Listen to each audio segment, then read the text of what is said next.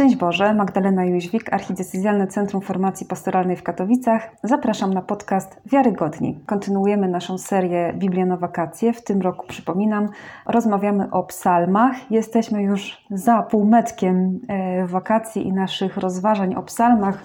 Moimi gośćmi były już siostra Joanna Nowińska, doktor Maria Miduch, a dzisiaj mam przyjemność i zaszczyt przedstawić Państwu brata doktora Pawła Paszko.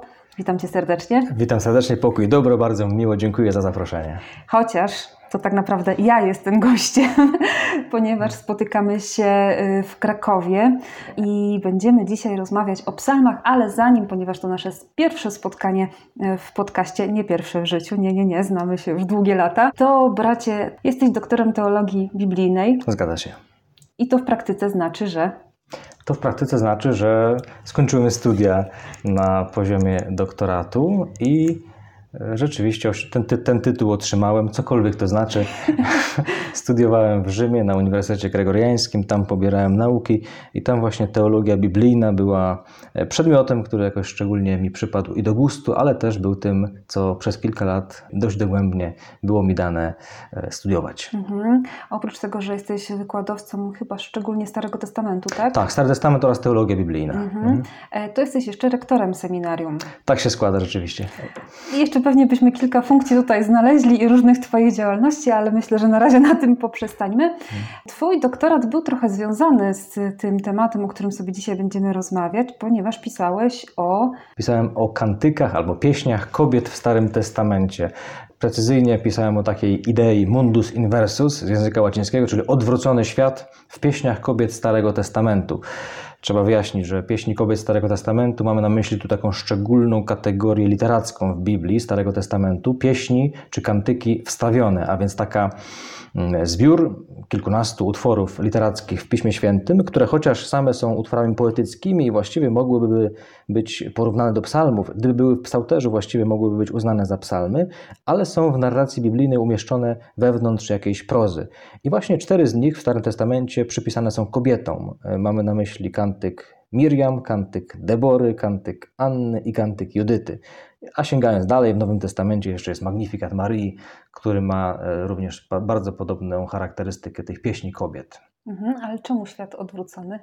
A no właśnie, świat odwrócony. To jest bardzo ciekawe, że te wszystkie kobiety z Maryją na czele, a właściwie najpierw te cztery starotestamentalne, występują albo pojawiają się w Piśmie Świętym w bardzo szczególnych i ważnych okolicznościach, w jakichś właściwie kluczowych momentach historii zbawienia.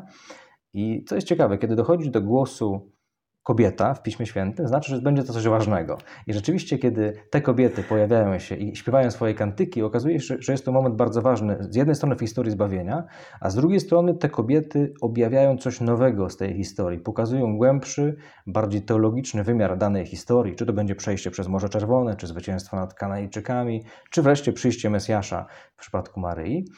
I te kobiety właśnie mówią o pewnej szczególnej charakterystyce działania Pana Boga, czy pewnym stylu działania Pana Boga, tak byśmy powiedzieli, kiedy On interweniuje w sposób szczególny w świecie, to odwraca rzeczywistość. To, co mamy w kantyku, w pieśni Maryi, w Magnifikat, On strąca władców stron, wywyższa pokornych, głodnych nad mhm. dobrami, bogatych odprawia z niczym.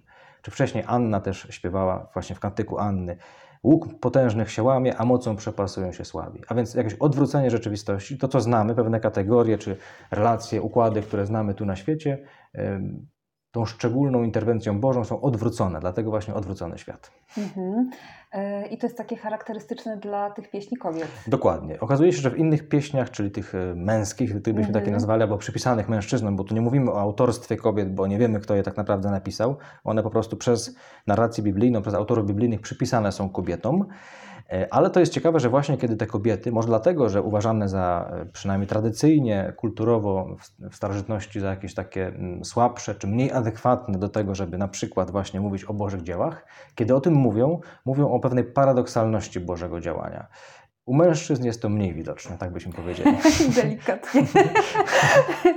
Dobrze, nie będziemy może już tutaj wchodzić w szczegóły, ale jeszcze mnie bardzo intryguje, e, dlaczego zająłeś się kobietami, tymi kobietami, w sensie tymi pieśniami kobiet, a nie męskimi pieśniami. Mhm. Powodów myślę, że było kilka. Z jednej strony ich jest mniej, czyli mamy dość bardziej ograniczony, wąski zakres, bo tymi męskimi, gdyby się. Badawczej. Z perspektywy badawczej jest to dość bardziej ograniczona kategoria, dlatego łatwiej się nią zająć, bo tylko cztery w Starym Testamencie, a nie około dziesięciu, bo tyle będzie męskich. Z drugiej strony, właśnie ta idea mundus inversus, odwróconego świata, którą też, z którą się zetknąłem podczas moich studiów, zobaczyłem, że bardzo jest y, odpowiednia, adekwatna do tych kantyków i dlatego właśnie chciałem się nimi zająć. Poza tym moją e, promotorką była, jest, była kobieta, która aktualnie zresztą jest sekretarzem po raz pierwszy jako kobieta, sekretarzem papieskiej komisji biblijnej e, i to też było jakimś przyczynkiem do tego, aby, aby właśnie takim tematem, nazwijmy to kobiecym się zająć. Dobrze, mam Cię za usprawiedliwionego. bardzo, bardzo mi miło. Dzięki za tą, za tą historię. Ten temat Twojej pracy y, doktorskiej, on nam się dzisiaj dobrze komponuje z tematem psalmów, z takim gatunkiem literackim, jakim są psalmy, jeśli chodzi o Pismo Święte. Masz jakieś swoje ulubione psalmy? Tak, oczywiście mam. E, myślę, że nie jest to jeden psalm tak e, w każdym wypadku, ponieważ w zależności od tego, w jakim jestem stanie, nastroju czy humorze, mm -hmm. każdy inny psalm będzie bardziej odpowiedni czy bardziej jakoś umiłowany. Ale myślę, że takim psalmem, który towarzyszy mi od bardzo dawna i który zawsze mnie jakoś porusza, to jest psalm 16. Mm -hmm. Zachowaj mnie Boże, bo chronię się do Ciebie. Ty ścieżkę życia mi ukażesz. Właśnie taki, który jakoś też mówi o moim życiu, o mojej też konsekracji zakonnej, ponieważ jako zakonnik chcę siebie widzieć jako, jako tego, który całe swoje dobro widzi w Bogu. A właśnie ten psalm o tym między innymi opowiada. Dlatego ten psalm 16 jakoś jest mi szczególnie bliski, ale oczywiście nie tylko, bardzo wiele innych. Mhm. E, ja tutaj widzę, że właśnie teraz jak powiedziałeś o tym, że jako zakonnikowi, to zapomniałam powiedzieć, że przecież jesteś z zakonu braci mniejszych kapucynów. Tak jest, zakon braci mniejszych kapucynów, prowincja krakowska. Tak, żeby było jasne i żeby wszyscy wiedzieli, o którą prowincję chodzi. Dla mnie to jest tak oczywista kwestia, że dlatego no tak. po prostu zapom e, zapomniałam o tym powiedzieć. Natomiast, żeby nasi słuchacze wiedzieli, gdzie Cię szukać i gdzie Cię znaleźć, to e, obecnie do Krakowa trzeba się pofatygować. Brązowy habit z kapturem, tak można szukać. I broda. I broda. to akurat nie są zbyt charakterystyczne cechy, zważywszy na ilość Waszych braci, ale jeszcze, jeszcze, idzie, jeszcze idzie znaleźć. Dobrze, przejdźmy do naszego dzisiejszego już tematu. Dzisiaj chciałabym, żebyśmy porozmawiali sobie o psalmach Hmm, teraz właśnie nie wiem, jak je ująć, pokutnych, błagalnych, pewnie tutaj mhm. mnie wyprostujesz teraz i zrób to, mhm. e, czyli tych, w których człowiek wyraża przed e, Bogiem swoją skruchę, mhm. które dotyczą jakiegoś e, właśnie e, momentu wyznania grzechu, prośby o przebaczenie, generalnie tematu związanego z pokutą. Mhm. Tak, psalmy pokutne. Rzeczywiście tu wspomniałaś też o kategorii psalmów błagalnych, a nawet wcześniej mówiłaś o kategorii gatunków literackich. Tu można by przybliżyć, nie wchodząc zbytnio w szczegóły.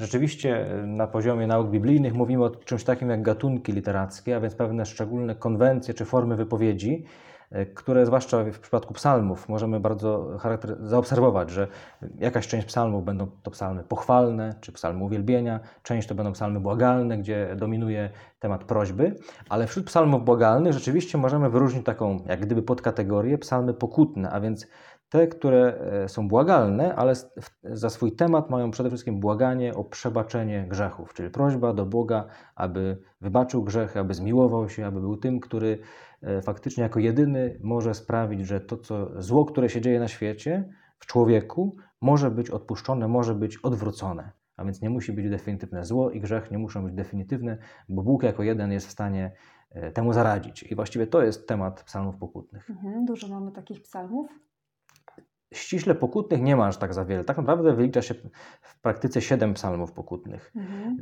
Pośród nich dwa są bardzo znane, bo bardzo często pojawiają się w liturgii. Jest to psalm 51, znany jako Miserere, czyli Zmiłuj się nade mną Boże w łaskawości swojej, też w różnych wykonaniach muzycznych, e, znany z pewnością. A drugi taki też znany i często w liturgii używany psalm pokutny to jest psalm 130, czyli de profundis z łaciny, z głębokości, czyli z głębokości wołam do Ciebie Panie, Panie wysłuchaj głosu mego.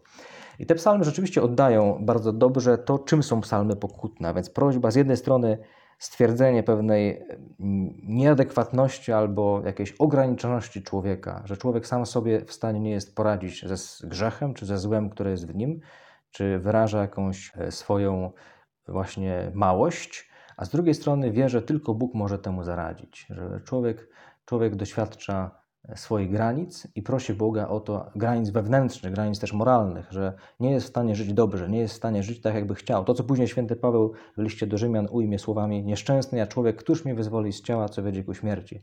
Chcę czynić dobro, a nie jestem w stanie czynić, a nie chcę czynić zła, a i tak czynię. Taki paradoks życia człowieka i psalmy pokutne właśnie wyrażają ten, e, ten, tę dramatyczną sytuację człowieka. Człowiek grzeszy, doświadcza grzechu, chociaż go nie chce i prosi Boga, aby on go uratował, bo tylko On jest w stanie go uratować. Trochę mało tych psalmów pokutnych, jak na to, że jest w ogóle psalmów 150. Mhm. Rzeczywiście, nie jest ich aż tak wiele. Jak powiedziałem, psalmy pokutne to są psalmy, e, tak jakby gdyby podkategoria mhm. szerszej, naj, właściwie najliczniejszej, najliczniejszej grupy psalmów, czyli psalmów błagalnych, lamentacyjnych bo człowiek doświadcza różnych niebezpieczeństw. Albo to będą choroby, bardzo wiele psalmów e, dotyczy prośby o uzdrowienie, o uwolnienie z choroby, albo z jakiegoś innego niebezpieczeństwa, na przykład od wrogów. Starożytność miała to do siebie, że e, często doświadczano czy to najazdów, nieprzyjaciół, wrogów osobistych, e, też wspólnotowych. I właśnie te prośby o uwolnienie od wrogów, od choroby, od nieprzyjaciół są częste. Natomiast ściśle psalmy pokutne, więc wyrażające bezpośrednio skruchę za grzechy, w całości swojej nie są aż tak liczne, ale trzeba też dodać, że niektóre psalmy i część psalmów jest tak zwana, jest, są to psalmy mieszane, to znaczy, mhm. że częściowo będą zawierały tego rodzaju prośby, skruchy, prośby o przebaczenie grzechów, ale w całości swojej albo dominującą częścią będzie na przykład modlitwa pochwalna, albo prośba o ocalenie króla na przykład i jeszcze inne. Mhm. Więc y, mówimy tutaj o tej małej, kategorii, ma, małej liczbie psalmów ściśle pokutnych, czyli w których dominuje temat pokuty. Mhm.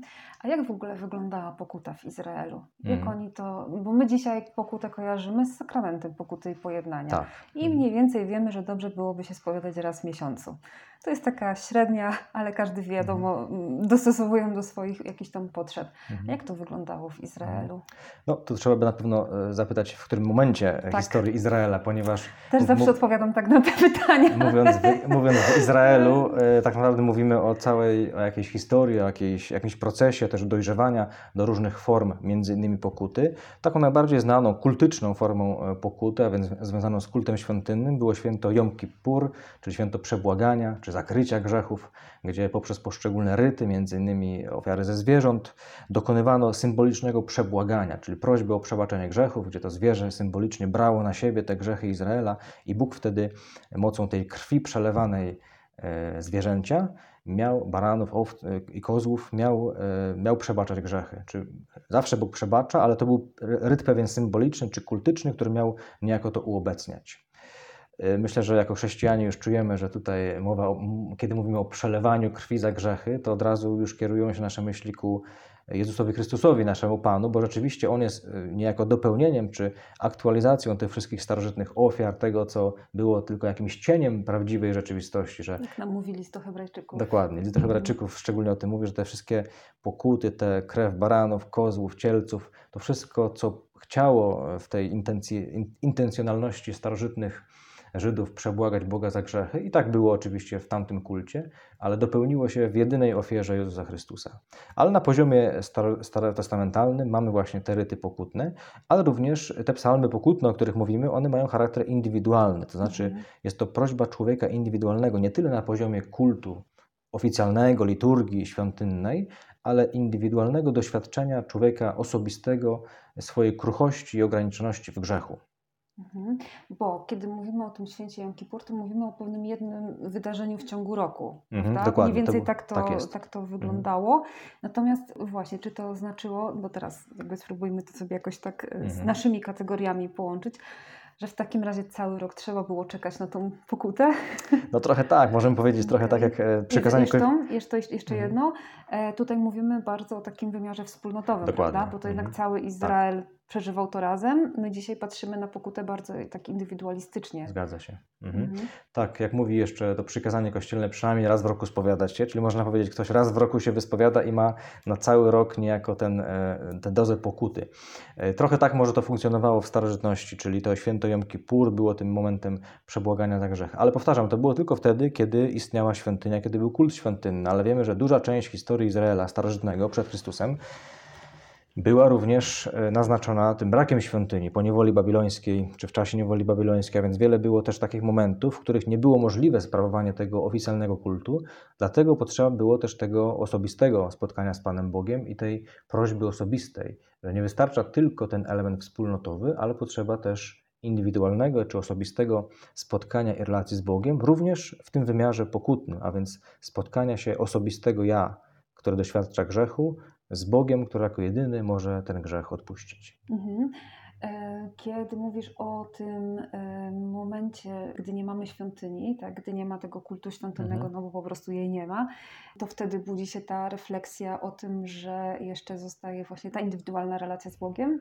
Mhm. Czy to jakoś wcześniej było też jakoś równolegle, tylko po prostu no, z braku świątyni, no to siłą rzeczy mhm. większy akcent na tą indywidualne zwracanie mhm. się ku Bogu. Tutaj y, ja bym powiedział, że są tu równoległe procesy, czyli z jednej strony jest ta wspólnotowość, to, to co jest oficjalne, to co można zważyć i zmierzyć, a więc właśnie kult świątynny, te ryty, ryty liturgiczne, tak nazwijmy to, ale również y, każdy Żyd miał świadomość i były te modlitwy przepisane, chociażby psalmiczne. Mamy ten psalm wspomniany 51, który chociaż w całości swojej redakcji z pewnością jest późniejszy, ale przypisany jest Dawidowi, tak jak zresztą mhm. duża część psalmów, wiemy, że psał też Dawidowy mówimy, że duża część psalmów przypisana jest właśnie Dawidowi. I co ciekawe, mam tu przed sobą otwartą Biblię właśnie na psalmie 51, Miserere, gdzie pierwszy werset jest tak zwanym tytułem i ten tytuł mówi mianowicie takie słowa. Kierownikowi chóru, psalm Dawida, gdy przybył do niego prorok mhm. Natan po jego grzechu z Batrzebą. I dopiero później rozpoczyna się właściwy psalm, czyli Zmiłuj się nade mną Boże. A więc ten tytuł niejako, chociaż późniejszy niż sam tekst psalmu, mówi o tym, że ten psalm może być tak przeżywany, czy można się tak modlić, jak gdyby to był Dawid, który zgrzeszył z Batrzebą i teraz indywidualnie, jeszcze świątynia nie istnieje, indywidualnie przed Bogiem staje jako grzesznik skruszony i prosi o miłosierdzie, o przebaczenie. Mhm. Jakie psalmy są jeszcze w tej grupie stricte pokutnych, oprócz 51 i 130? Mhm. Mam wyliczyć numery, tak? Mhm, tak, bo myślę, że tutaj są ciekawi nasi słuchacze. Wiesz, zawsze się to może przydać w odpowiednich okolicznościach. Dobrze, więc do grupy psalmów pokutnych mhm. tradycyjnie należy 7 psalmów. W kolejności są to psalmy 6, 32, 38, wspomniany 51, następnie 102, 130 wspomniany i 143. Ale może od razu dodam, mhm. te cyfry czy liczby, które podaję, to są liczby w numeracji tej, którą najczęściej spotkamy przynajmniej w polskich wydaniach Biblii, również w liturgicznych wydaniach, czyli w psałterzu, ale być może mamy świadomość albo widzieliśmy nieraz, że często w psalmach mamy podwójną numerację. Mhm. Numeracja tak zwana wyższa, a w nawiasie o jeden numer niższa. I zdecydowana większość psalmów ma tę podwójną numerację. Ona wynika z pewnej historii. Otóż Psał też hebrajski, a więc ten oryginalny miał swoją numerację, a później, kiedy jeszcze w starożytności, dwa, na 2-3 wieki przed Chrystusem, przetłumaczono całą Biblię, również psał też na język najpierw grecki, a więc tak zwana Septuaginta, to wówczas inaczej troszkę podzielono kilka psalmów. Te, które mhm. są połączone w jeden psalm, w Septuagincie były rozłączone w dwa i na odwrót, dlatego większość psalmów ma pojedynczą numerację inną. Chociaż w całości psalmów jest zawsze 150 i w jednym i w drugim psałterzu, ale ta numeracja troszkę się różni. I później łacińska, czyli tradycja e, Kościoła katolickiego, łacińskiego, przejęła tę tak zwaną niższą, czyli grecką numerację, dlatego w wydaniach łacińskich, czy nawet w niektórych dzisiaj współczesnych wydaniach brewiarza w innych językach można spotkać tę niższą numerację. Czyli kiedy ja mówię psalm 51, miserere, to może to być dla niektórych psalm 50, ponieważ według tej numeracji e, łacińskiej czy jeszcze wcześniej greckiej. Mhm. Dobrze, to zamieszanie z numeracją już mamy wyjaśnione. Poniekąd. myślę, że tak, myślę, że to zawsze jest takie intrygujące, prawda? Mhm, Dlaczego tak. właśnie w tych naszych wydaniach są podwójna, podwójna ta numeracja e, psalmów, ale to mhm. pokazuje nam właśnie, że między nami, którzy dzisiaj się modlimy psalmami, a tymczasem, kiedy one powstały, to jednak trochę minęło. E, Dokładnie. I one do nas docierają już przez, tą, przez te wieki historii, tak, prawda? Tak, cała tradycja się... na tym nabudowana jest oczywiście. Mhm. Mhm. Czy my możemy popatrzeć sobie na te psalmy pokutne? Czy nam ci psalmiści dają jakąś instrukcję obsługi? Jak sobie poradzić z grzechem, jak tu przed Bogiem się modlić, o, jeśli chodzi o, e, o tą kwestię naszej takiej kruchości, grzeszności. Mm, czego się możemy od nich nauczyć? Mhm. No cóż, no myślę, że każdy z tych psalmów może e, sam przez się przemówić, e, czy odpowiedzieć na to pytanie. Ja bym może sięgnął do psalmu 130, o którym wspomniałem, psalmu De Profundis. Zobaczmy to na przykładzie.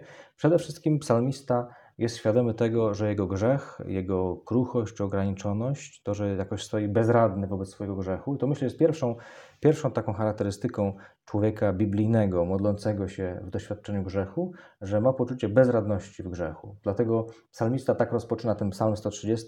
Z głębokości wołam do Ciebie, Panie, Panie, wysłuchaj głosu mego. A następnie werset trzeci mówi, jeśli zachowasz pamięć o grzechach, Panie, Panie, któż się ostoi?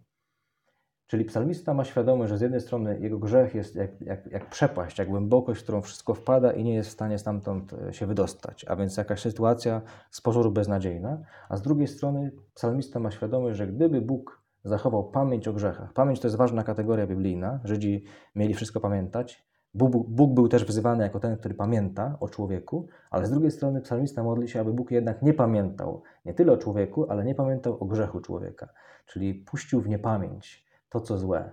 Bo jeśli, jeśli zachowasz pamięć o grzechach, mówi psalmista, któż się ostoi? Czyli nikt nie jest w stanie się ostać, gdyby Bóg zachował pamięć o grzechach, ale mówi, ale Ty udzielasz przebaczenia, aby Ci służono z bojaźnią.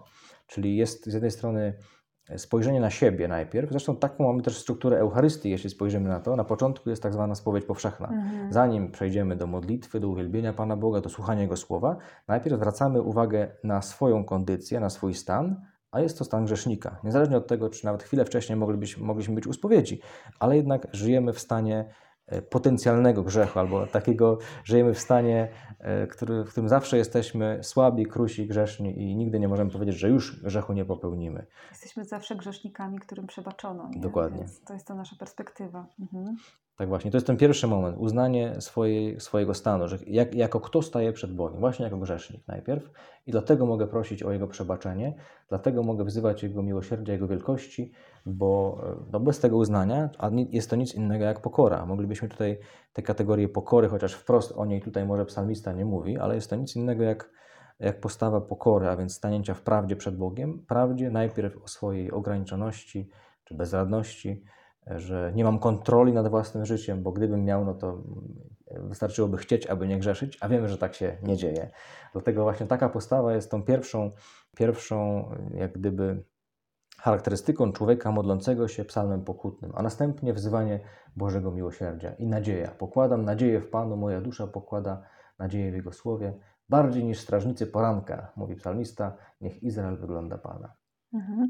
Kiedy czytałeś ten psalm, to przypomniało mi się, że ta kategoria głębokości też jest jakaś, to stwierdzenie o głębokości też jest czymś takim no niejednorazowym, nie tylko w tym psalmie się to pojawia, mhm. że to odniesienie do jakichś głębin w ogóle się tak. też pojawia w, w myśli takiej teologicznej mhm. E, Izraela. Mi tu się kojarzy teraz psalm 139, mhm gdzie mowa jest o takim e, próbie ucieczki przed Bogiem, tak? Że mhm. gdziekolwiek bym uciekł, tam mnie znajdziesz. Tak Zresztą swoją drogą przypomina mi się też prorok Jonasz, który chciał być wyrzucony w morze nie dlatego, że był takim altruistą, mhm.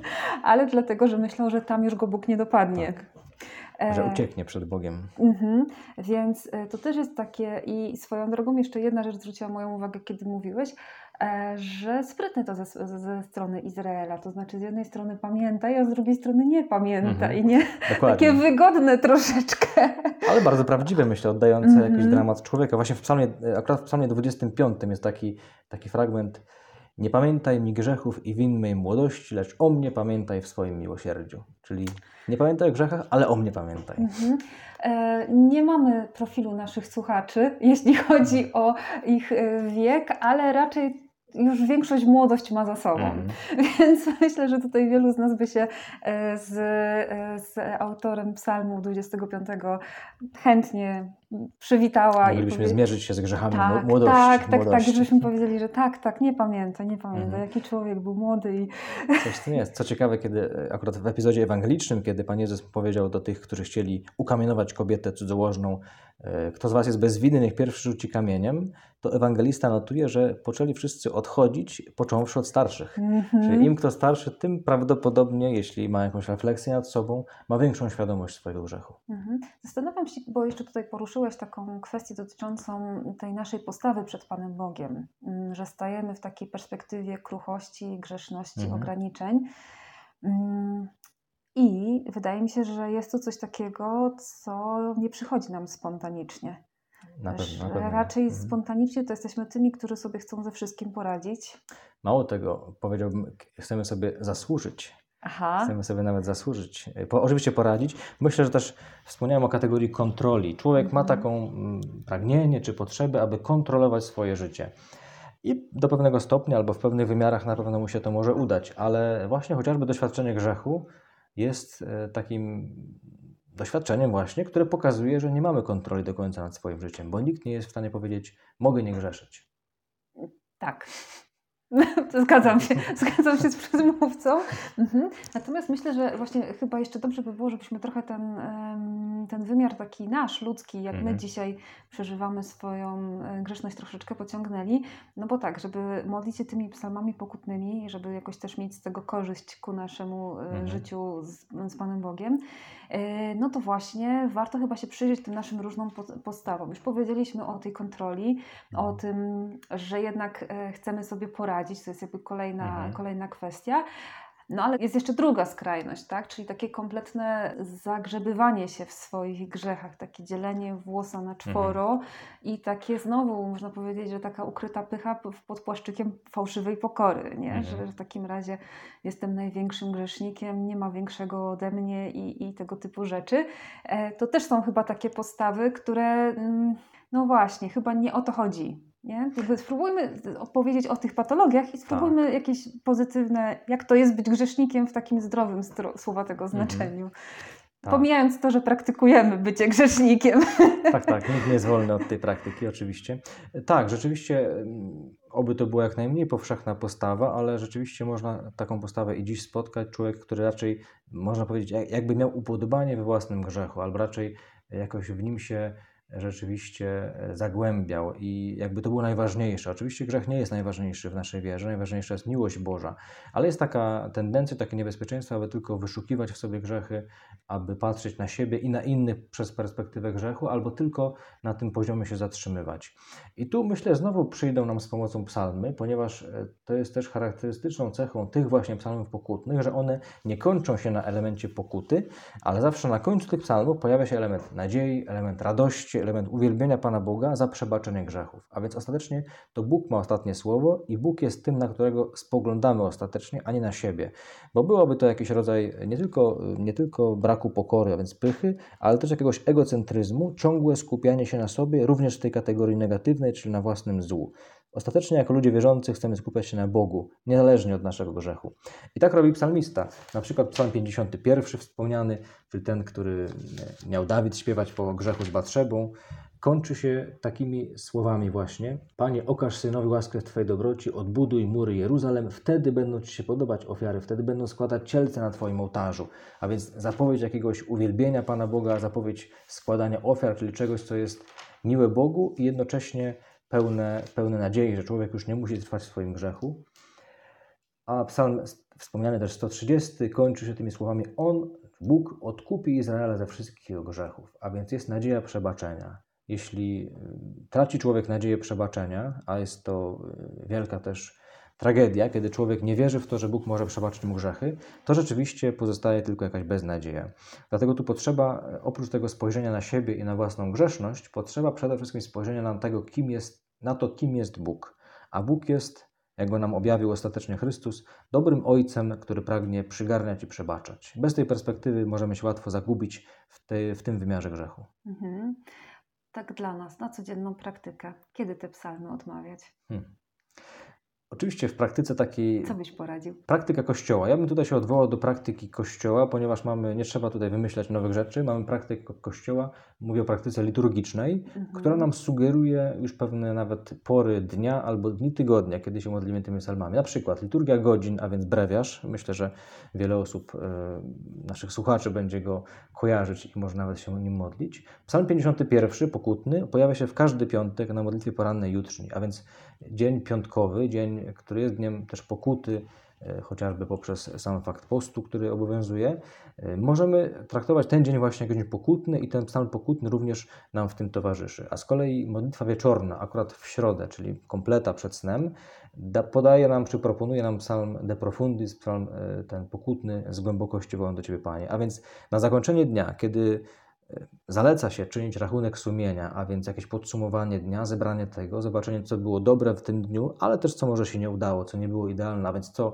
możemy zaliczyć do kategorii grzechu. Również dobrze jest na przykład takim psalmem pokutnym się pomodlić jako podsumowanie dnia, aby to oddać Panu Bogu, aby właśnie tymi słowami natchnionymi, bo psał też jest słowem natchnionym, tym słowem, który Pan Bóg sam, sam nam zostawił, aby tymi słowami się modlić. Mhm. Dobrze, to y, oczywiście polecamy, zachęcamy do y, praktyki. Myślę, że z tego, co tutaj powiedzieliśmy, też to możemy wysnuć taki wniosek, że właśnie psalmy uczą nas takiego zdrowego podejścia do swojej grzeszności, tak? Ani nie zuchwalstwa, ani nie y, jakiejś rozpaczy, tylko właśnie takiej z jednej strony uznania prawdy, a z drugiej strony odbicia się trochę od tej prawdy ku Bogu, tak? Tylko właśnie te Mhm. dwa elementy. Z jednej strony stajemy w prawdzie, a z drugiej strony patrzymy na Boga. Jak będziemy patrzeć tylko na Boga, co jak najbardziej też polecamy, Mhm. y, to też y, no, wiadomo, że mm, do zbawienia jest potrzebne to, żebyśmy jednak spotkali się ze sobą, z prawdą, Mhm. o, z prawdą o sobie, nie? żeby Bóg nas Oczywiście. mógł rzeczywiście e, Mhm. zbawiać, a z drugiej strony jak się zakopiemy w naszych grzechach, no to właśnie skąd wziąć tą nadzieję, skąd wziąć tą perspektywę właśnie przebaczenia i tego, że właśnie nie musimy się sami zbawiać. Nie musimy Dokładnie. sobie, sobie sami z tym wszystkim radzić. Całe szczęście, jesteśmy już zbawieni. E, Potrzeba tylko albo aż to zbawienie przyjąć, oczywiście poprzez konkretną postawę życia. Ale też to, co charakterystyczne w psal- w psalmach pokutnych, jest psalmista, czy psalmiści mają e, wielką świadomość, że grzech zawsze dotyka relacji z Bogiem. Właśnie psalm 51, już nie, niejednokrotnie dzisiaj przytaczany, w tym psalmie, jeśli przypiszemy go Dawidowi po grzechu z Batrzebą, można powiedzieć, to był grzech taki e, międzyludzki, ale, Mhm. ale psalmista mówi, przeciwko Tobie samemu zgrzeszyłem i uczyniłem, co złe jest przed Tobą, a więc jest to grzech względem Boga. Tego nie możemy nigdy zapominać, bo czasami mogło to być tylko jakieś e, poczucie winy, czy świadomość człowieka taka ludzka, że zrobił coś nie tak, że w czymś tam zawiódł, czy, czy zawalił po ludzku, ale to jeszcze nie wystarczy, aby mieć poczucie winy w znaczeniu grzechu, czyli wyrzuty sumienia. Bo O, to jest- czyli to nie to samo. to nie to samo, to nie to samo. Wyrzuty sumienia to nie jest poczucie winy, chociaż one się mogą ze sobą łączyć, bo wyrzuty sumienia dotyczą e, właśnie tematu sumienia, a więc tego tajemniczego, jak to mówi nam Kościół, sanktuarium, które mamy Mhm. wewnątrz w sobie, a które jest spotkaniem z Bogiem. I to dotyczy rzeczywiście relacji z Bogiem, odniesienia do tej najwyższej wartości, jaką, jaką przeżywamy. Dlatego to nie jest to samo zwykłe, zwykłe poczucie winy, że coś mi się nie udało albo kogoś zawiodłem. Nie jest tożsame z wyrzutami sumienia, bo tutaj dotykamy już relacji z Panem Bogiem. Jak mówi psalmista, przeciwko Tobie samemu zgrzeszyłem, uczyniłem co złe jest przed Tobą. A więc dotyczy to właśnie relacji z Najwyższym. Mhm, Myślę, że to też jest ważne do powiedzenia, dlatego że czasami skupiamy się na takim patrzeniu na grzechu jako na, na łamaniu pewnych przepisów, tak? Mhm. na łamaniu pewnych jakichś zasad, tego co powinniśmy przestrzegać i co no, jest ważne w naszej, w naszej wierze.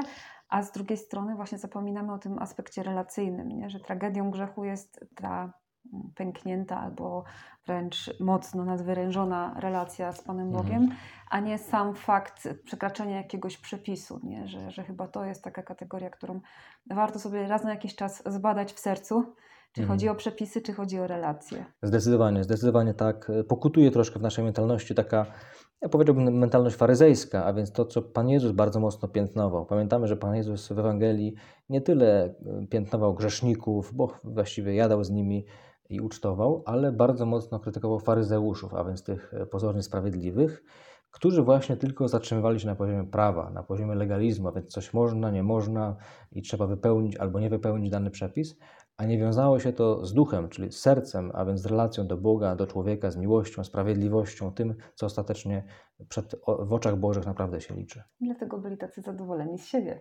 No właśnie, bo wystarczyło wypełnić przepisy, odhaczyć, tak można Tak, powiedzieć, pewne tak. zadania i można było czuć się w porządku. I nie przyjmować je swoim sercem. Dokładnie. Na tym skończymy. Dziękuję Ci za rozmowę. Ja przypomnę moim gościem, a właściwie ja jestem gościem w Krakowie u brata Pawła Paszko. Zapraszamy na kolejną rozmowę już za dwa tygodnie, tym razem o psalmach e, złorzeczących. Dziękuję bardzo za rozmowę i do zobaczenia, do usłyszenia. Dziękuję.